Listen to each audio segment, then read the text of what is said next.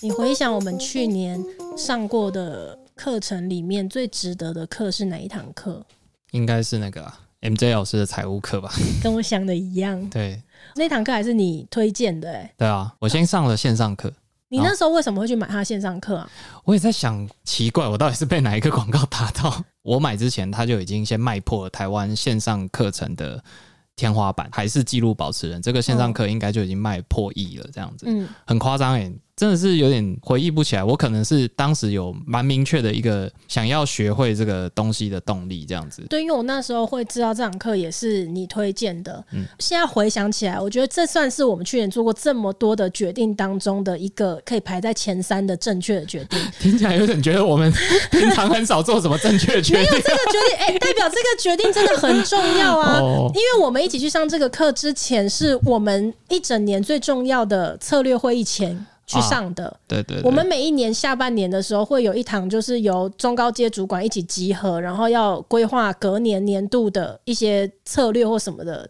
然后我们有好险，去年有赶在这个会议之前报到了 MJ 老师的这个实体课。嗯，没错没错。然后我记得我们那时候去是。我们财务主管也去了嘛，嗯，然后我跟你也去了，嗯，哎，我秘书那时候知道我们要去的时候，他自己也跟着自费报名了，对，因为他先生有上这一堂，也是超级推荐他，所以他那时候想说有同伴之后就一起去这样子，然后宝宝哥那时候也去了，所以我们一去上完之后热腾腾的回来以后，马上就参加策略会议，就真的起了一个很好很好的作用啊，没错没错，我觉得关键是我们那时候一次性大家都有共同的语言啦，嗯嗯，一起在财报水平上。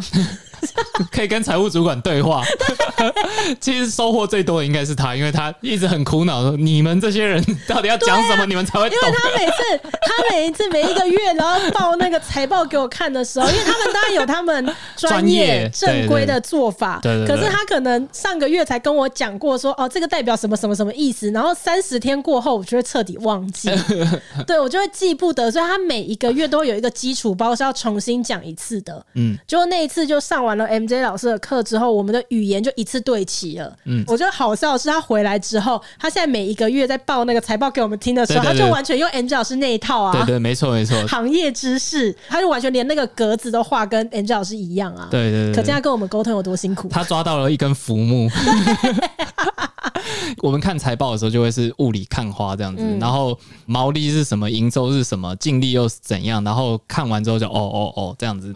呃，通常我们都会做 MOM 这个月跟上个月的比较，或 YOY 今年跟去年的比较。嗯、有时候你不是很懂中间的道理是什么时候，就是在比一个自己的心酸这样子。对，比心酸，对对，有一点。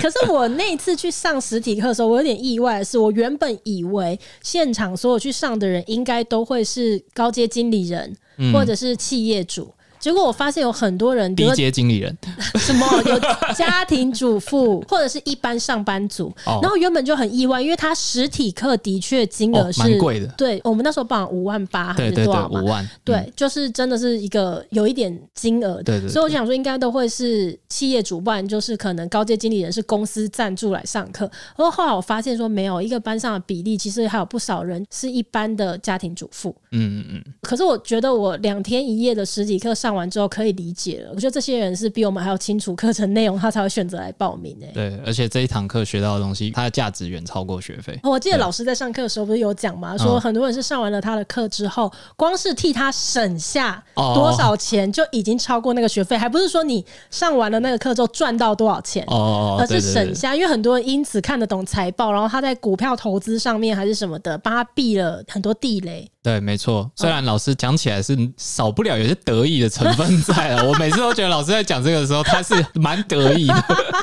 但是事实是这样啦，他课里面会举到的几个案例，就是因为你看得懂公司的财报，那如果你今天是一个你需要帮公司做并购或者是投资的职位的话，嗯，呃，你可能就会提前预知到说你现在投资的这个东西，或者是你要并购这个公司，其实它是满满的地雷，但是它财报看起来很漂亮。就是唬一些不懂的人，还唬得过去这样。那如果你很懂，你就会发现这不能买这样子。嗯，这就给投资人的角度上这个课会学到的啊。可是你知道，因为我们去上那个课的时候，有好几趴是在讲股票的部分。然后因为像我本身没有买股票，对，所以我一开始就想说，哼。我是报名到了一个教你怎么投股票的课程吗？嗯，什么的。但是后来上着上着有比较理解啦，就理解说哦，为什么老师要用股票的方式来说明。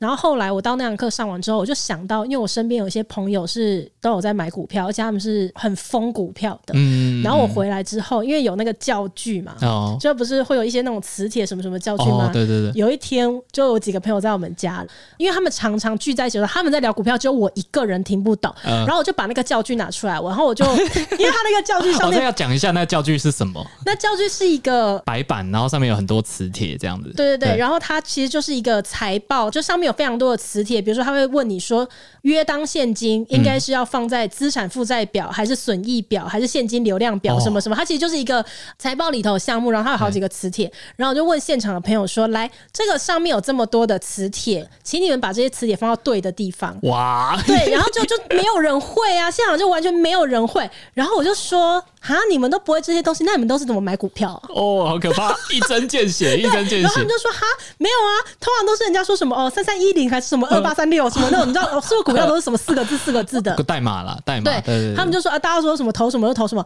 我就说哈，你们都是听人家这样讲的吗？那你们买股票从来都不去看人家公司的财报吗？他们就说，可是为什么需要看财报？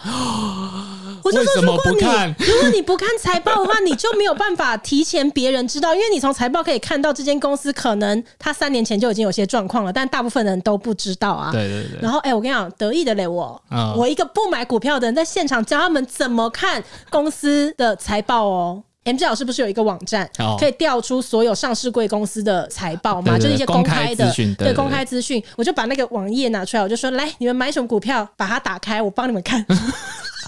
用财报角度告诉他们买了些什么，这样对啊。对，可是那些东西都是我从来不会，而且我一直都觉得财报是只要数字不好的人，就是这辈子都别 想学不会。你以前上课的时候，你自己老实讲，你有没有避开数学课过？我就是为了避开数学课才去上文藻的啊。我跟你讲，我也是为了避开数学课才去学幼保的。这我们两个，哎、欸，我们两个嗨翻一下，嗨翻。所以我一直都是能逃我就尽量逃啊！数学谁看得懂？对，我连加减乘除都有问题。不，不要再这样讲，不要这样这样的。身为一个公司的老板，这一点底线还是要守住。好啦，加减乘除可能没有问题啦，开根号就不行了。然后去上财务课之前，我原本也想说，会不会都是一些还蛮艰深的？嗯、但 MJ 老师他用一个很生活化的方式。来教会我们怎么看财报。嗯嗯嗯，这一点蛮厉害的，魔音传脑式的教学。上完之后，你应该会完全忘不了神意表第一格到最后一格，这中间有什么东西这样的。对，很多人可能会想说，包括我自己，原本也是想说，上完这个课之后，他可以立即的直接用在。自己公司里头，嗯，可是我真的实际上完之后，我感觉收获最大的，已经不是在你经营的这间公司，而是你有这个观念之后，它其实是真的一生受用。老实讲，上完课之后，可以理解了为什么很多一般人，包括就是家庭主妇，他会来上，他完全用在自己家里头的理财，我觉得那个帮助会比用在公司还要更大。说真的，因为回来我们还是有跟我们的财务主管。聊这件事情，那他是说，其实你就专业的角度来讲，这堂课其实你不会学到一个，比如说损益表上面的营收，它到底是哪些数字组成的，它后面还是牵涉到一大堆复杂的计算。嗯，那个东西你不会在这堂课里面学到，教你的是一个很正确而且健康的观念。其实你不是做财会人员的人，你不需要去了解那些数字怎么算的，你只要知道这个数字是什么意思。然后我作为一个管理公司的人或管理家庭财务的人，我应该要把我的。比如说现金或者是股票这些投资的资产，或者是负债这些东西要怎么配置才是健康，才不会一发生什么天灾人祸，我哇，我的家庭就对 你讲到这个，我觉得他真的是人人都应该要去上。可是我以前真的都觉得，只要听到财报、财报两个字，你就会觉得没有，它应该都跟商业有关。对，然后我也从来都没有想过说可以用这样子的思维管理自己的家庭。所以你看哦，就我们只会知道说，哎，一个家庭的组成，比如说我跟我先生两个人，我们大概只要知道彼此的存款有多少，然后可能有一些大的买卖，可能双方比较需要讨论啊，可能房子、车子什么的。可是我们很少用财报的这种做法去管理。可是如果你学到这个东西之后，那个概念整个变立体之后，我觉得它用在家里面。一生受用、欸。哎，嗯，我现在就会去盘点，知道说约当现金，对，约当现金有多少？然后如果我们有房子的话，车子它是什么样子的资产？然后我们应该如何如何？然后我们现在负债是那个杠杆如何什么的？哦，对对对，对对对，然后蛮重要的。对，我就觉得很重要啊，嗯、所以我觉得自己上完这堂课之后，虽然自己是开公司，这样讲有点不太好意思，可是我觉得它对于我受用层面更大的是这一生，然后包括家庭的部分。那个老师在课程里面其实有提到说，台湾是一个中小企业为主的结构这样子，然后我们的中小企业非常多，但是这些中小企业倒闭的时候，好像高达十几趴，它都是在财务观念上有问题这样子。嗯，营收没有问题，赚的越多倒的越快这样子。那就是你没有很理解说为什么会发生这件事情，我不是钱都有收进来嘛？但是你其实财报它一直有给你一些讯息，但没有解读到这样子。哦，那我们真的还蛮幸运的，就是以前看不太懂财报，然后还是活得蛮好的。对，以前就比较保守啦。可是我觉得也是因为看不懂财报，所以你做什么决定的时候也只有保守一个选项。我我觉得我的学习是，呃，以前都会觉得财务数字是所谓的落后指标。那它多少是事实？就是因为它是你整季结束之后做完生意之后，我其实要下个月我才会知道我上个月整个营收跟支出的平衡是什么。嗯，那它在时间上是属于落后的嘛？落后指标，因为它其实是有点像历史，就是哦，你前面做的怎么样？我现在看这样子。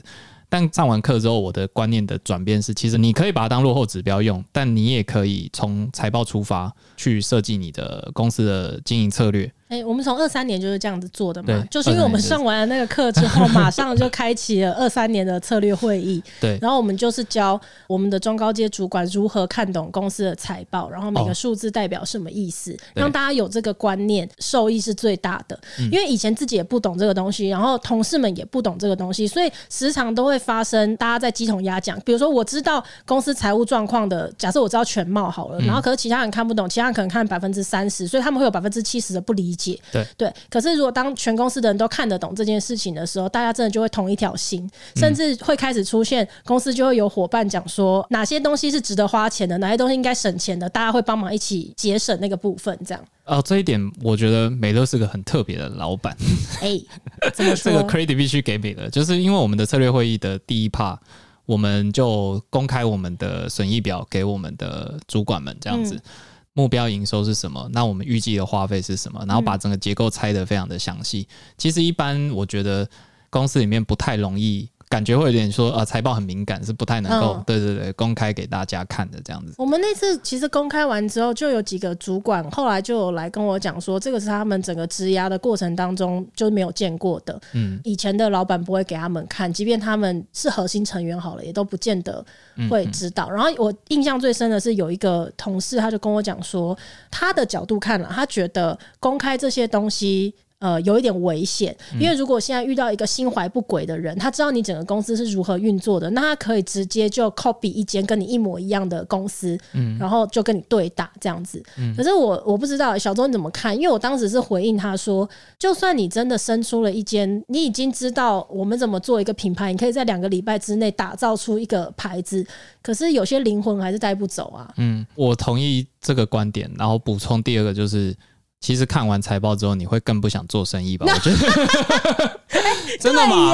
就套数字来看，就是哦，你今天营收一百块进来，这个日常大家做生意的时候，一百块好像就是收入一百块，但事实上不是。你稍微进阶一点，你会知道哦，有毛利的概念。哦，我其实要扣掉成本。对。那你再进阶一点，你会有费用的概念，我还要支出一些人事、水电，然后巴拉巴拉、哩哩扣扣等等的费用，扣完之后，这才是你的净利，净利再扣个税。那你剩一百块，你可能只剩十八块，这样就是你净利十八趴的公司是这样。然后你如果能够解读到这边，你可能就不太想要做生意。欸、没有哦，可能还漏讲了一个哦，一百块钱。赚进来以后呢，哦，扣掉成本可能是四十块，那是不是剩六十块？对。然后呢，你可能还要付薪水啊，然后房租、水电那是支出嘛，费用。然后比如说再扣掉三十块，那是是不是又剩三十？对。扣掉税之后，剩余的钱也不见得进口袋哦，因为那个剩余的三十块呢，如果你有一些资本支出，资本哦，哎，这位同学，这位同学有，所以呢，有学到。你今年对你今年的账上你会知道说你赚了三十块，可是实际。像进口袋的，不见得是三十，嗯，因为你可能有一些资本是放在那个地方，所以进口袋可能剩五块。像如果是台积电，它的资本支出超级大，因为它建厂，那这个是它竞争力所在，它可能要投非常大这样子。然后你可能今年收了很多钱，但其实他都哎要花掉要花掉这样子。对啊，所以就是可能公司财报看起来说今年赚了一百亿，可是今年同时建了好几个厂，有可能哎根本就零零。是有可能的，所以如果这完全了解之后，哇，那就是要创业要想清楚，你要想一想，想一想。前几天跟我们就朋友们在问说，呃，想要给创业的年轻人是有没有什么建议？然后我自己的直觉是说，呃，放弃，还是呃再多想想，再多考虑一下。哎、欸，可是说回来，你也算是个创过业的人呢、欸。靠腰，对，对啊，你上一次创业的时候已经是很年轻，很久很久以前的事情了。哎、欸，你那时候创业是？只身一个人创业，还是你有伙伴的？有伙伴，我们总共四个人。那你现在如果要再创业的话，你还敢一个人只身做吗？我连创业都不敢，真的假的？斩钉截铁，我连创业都不敢，真的还假的？真的啦！像现在哦，用财报角度回头看，就会知道哦，当时哪里出了问题，这样子哦，呃，太多了，十几个问题。但第一个问题就是营收是有问题的，第二个是毛利也是有问题，就是毛利抓的太低，应该是这样讲。对对对，现在回头看就知道，当时有一大堆失误。这样子讲创业的话，我就会觉得，嗯，一个是我对自己的能力的了解，就是我觉得我应该不太适合，我不太适合创业。为什么？创业需要什么样子的特质？然后你认为你没有？疯狂吧，就需要一点。对于这个世界的不满跟疯狂，就是你，你那你都蛮多的，啊，不满值在一千呢。我的不满可能会驱使我去从政吧，因为感觉我的不满跟政治比较多关系高要。不要了，还是创业好了，还是创业。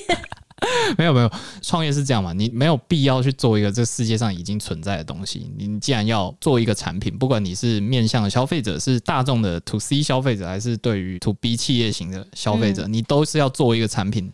那这个市场上没有的东西，你的动力这么强，它必然是你对这个市场已经存在的其他品牌或产品都很不满啊，就觉得你可以做的比它更好，你可以做的更有价值，你才会想要做。嗯，那可能是你对自己如果要在创业的要求比较是放在创新的这件事情上面吧，所以你才会有一个不低的门槛放在你的眼前，因为不是每一个人他创业出发都是用创新的角度做出发的啊。呃，对，就像有些人他可能做咖啡厅好了，那对这世界上面有非常非常多各式各样的咖啡厅。如果他真的完全以创新的角度出发，他就真的要做一间这个世界上面从来没有出现过的咖啡厅诶。呃，因为咖啡厅或面包店这种东西，它都是一个区社区型的消费嘛，有地域性的问题。就你那附近的咖啡店，如果你的产品都跟它一样的话，主观的立场觉得没有必要存在。然后，哦、对不起啊，如果好严格哦你，你对不起啊，如果有听众朋友。我没有针对任何人啊，这是我个人主观的。嗯、那第二个客观来讲，也很难生存啊，因为你的竞品就都跟你很像，那为什么人家要来买你呢？就是，哦、对对，就是客观跟主观，我都觉得不太适合。那我今天来的时候，我有看到路边的那种广告，就是在店面承租的广告，他就说：“哦，当自己的主人。”然后我知道有些人的创业的起心动念可能是这个，我我的时间不想要再交给公司或老板，我要交给我自己，这样。然后我想要浇一头冷水给这些人，真的还假的？我觉得你今天是要来当残酷使者的哦，不是嘛？我就觉得，来，不然不然，这位老板，我问你，你有觉得你的时间是自己的吗？我觉得你不用问到企业主，我就反问这个问题给你就好了。你作为一个品牌的高阶经理人，我记得我们之前有过一个对话是这样子的，就是我那时候跟你说，你的时间不是你的时间，超血淋淋的啊。我我记得我那时候是跟你分享过说，有一些企业。他们会配司机跟车子给他们的高阶经理，嗯，就是外人来看会觉得说哇，好尊荣哦，哦，就是经理们怎么都有司机啊，然后有车上下班都有人接送这样子。可是如果你把这个东西看作成本的话，其实它就是时间极致化嘛。就我们可以算一个人，他如果上班的车程是半个小时，他一天来回就是一个小时，一个月二十个工作天，那就是二十个小时。二十个小时的话，其实你可以拆带这三个工作天。你的等一下，你的加减乘除没有问题啊。哦，可恶！想装傻都不行。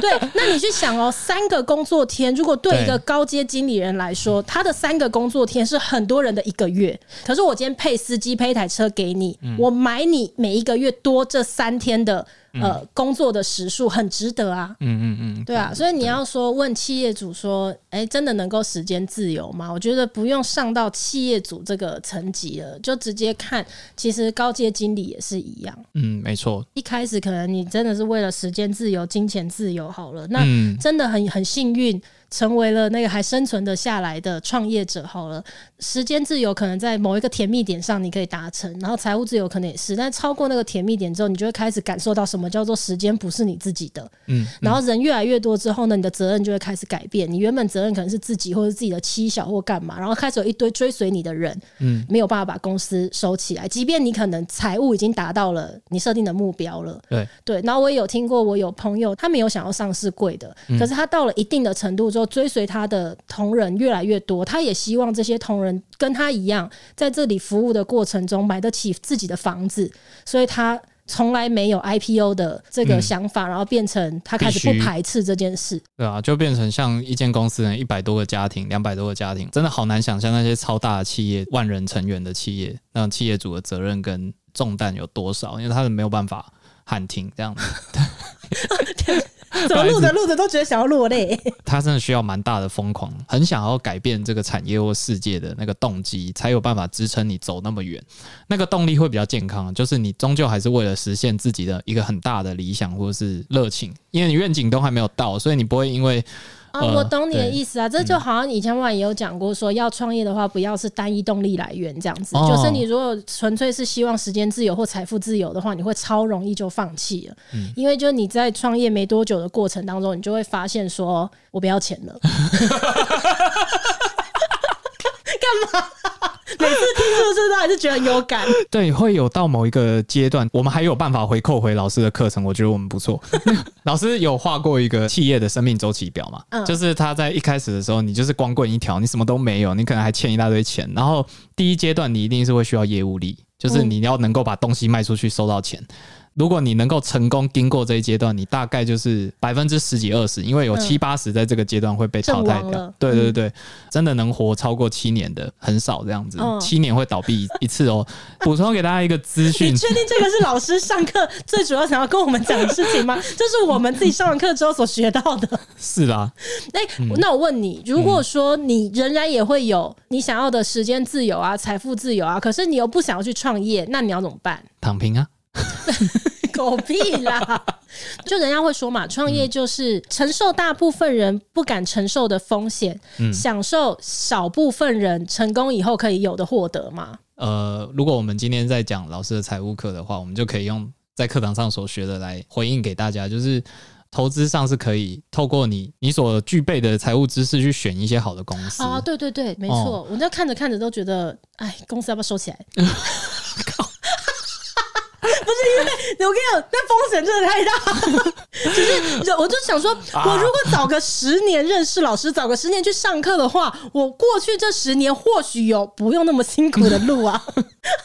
你是说，你可能在某一个时刻，可能就想说，老娘还是去当投资人就好了。对，哦，我们看得懂那些数字的含义的时候，就是说这堂课它比较像是一个中翻中，就是它翻译那些平常很艰涩、很专业的术语来告诉我们那是什么意思。那你就也可以看得懂这个财报，它反映出来的这个公司的现况这样子。像现在可以看得到，微软跟 Google 最近在搜寻引擎上的竞争嘛？对。那微软在搜寻引擎，他们叫 Bing 啊。那我想大家可能没什么听过，因为市占率就很低嘛。这个产品可能在市场上就是一个过去几年就是一个被压着打的东西这样子。但是对微软来说，它这个企业获利是很好的啊，所以它可以。让他在此时，他的病能够跟 Google 有一些竞争，它会发生在他们现在 AI 的技术要跟它的搜寻引擎合在一起这样子。那这个做法，呃，它能够承受这个成本去竞争，但 Google 却不行。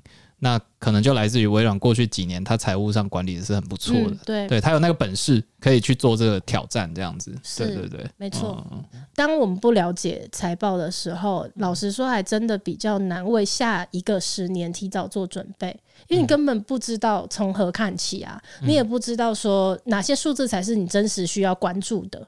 或者是我们评价一间公司的时候，我们可能会就它在市场上此时的表现去判断说啊，对对对，它可能有希望或没希望这样。但其实财报上没有那么容易看到的资讯，如果你去看，你就会发现，其实它还有本钱，它藏着而已，这样子。那它在等下一个。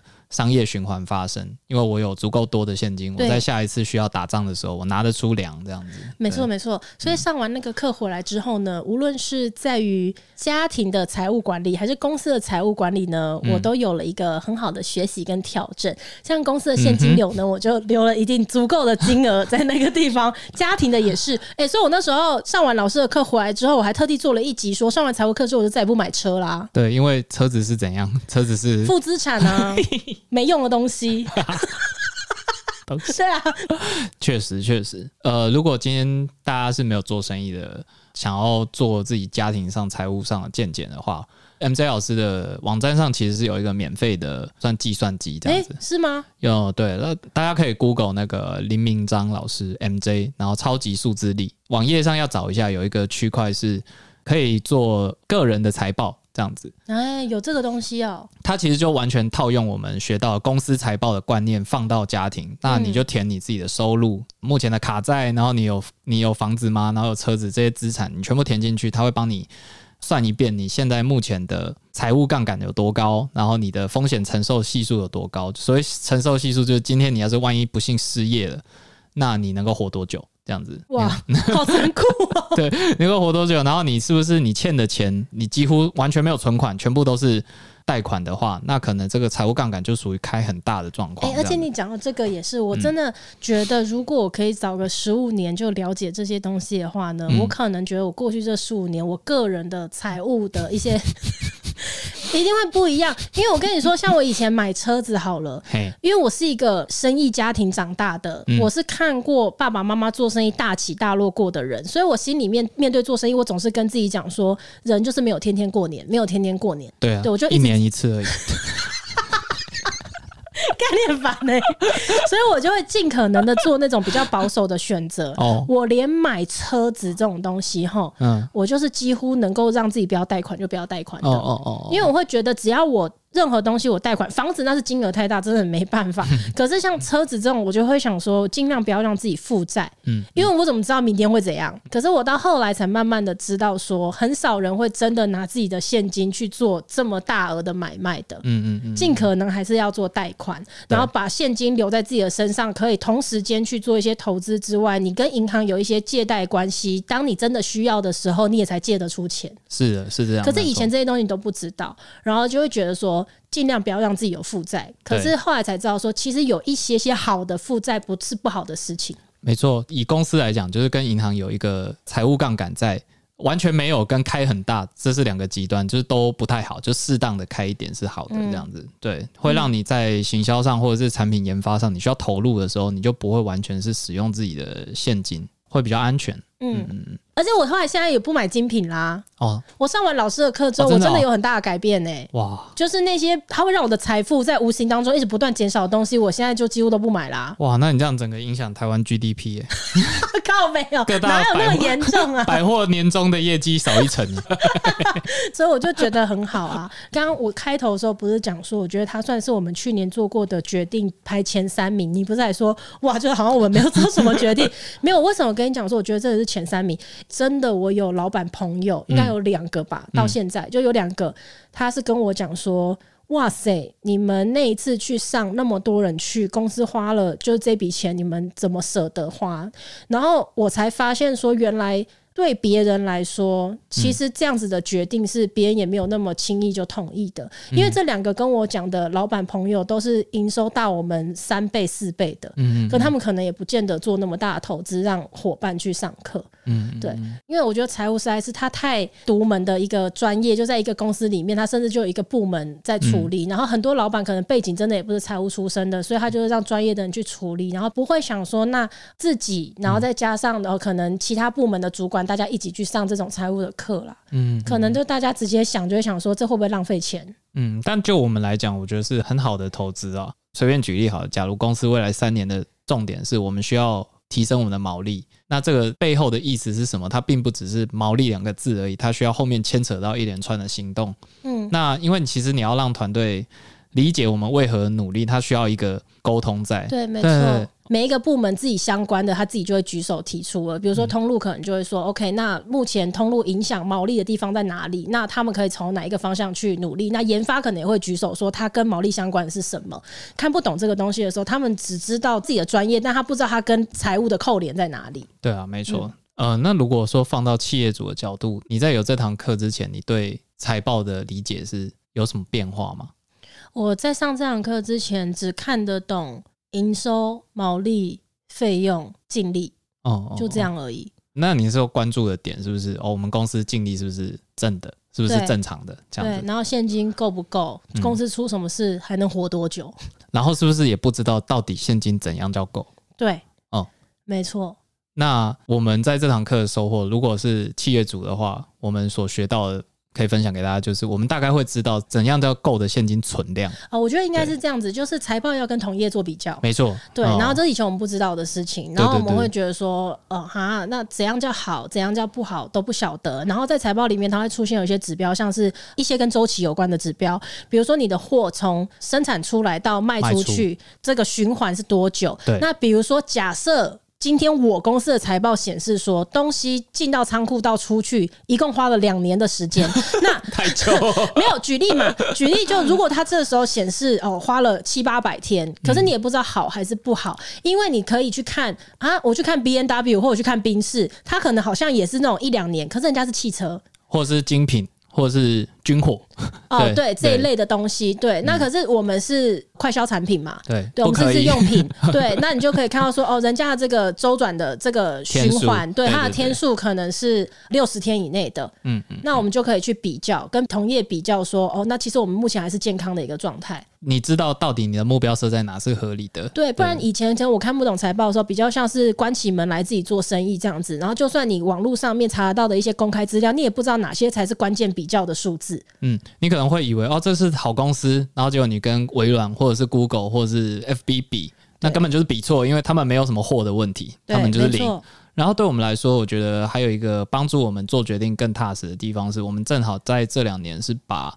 通路开始做更广泛的布局，这样子，因为我们是日用品，所以其实要让大家能够方便的买到是很重要的。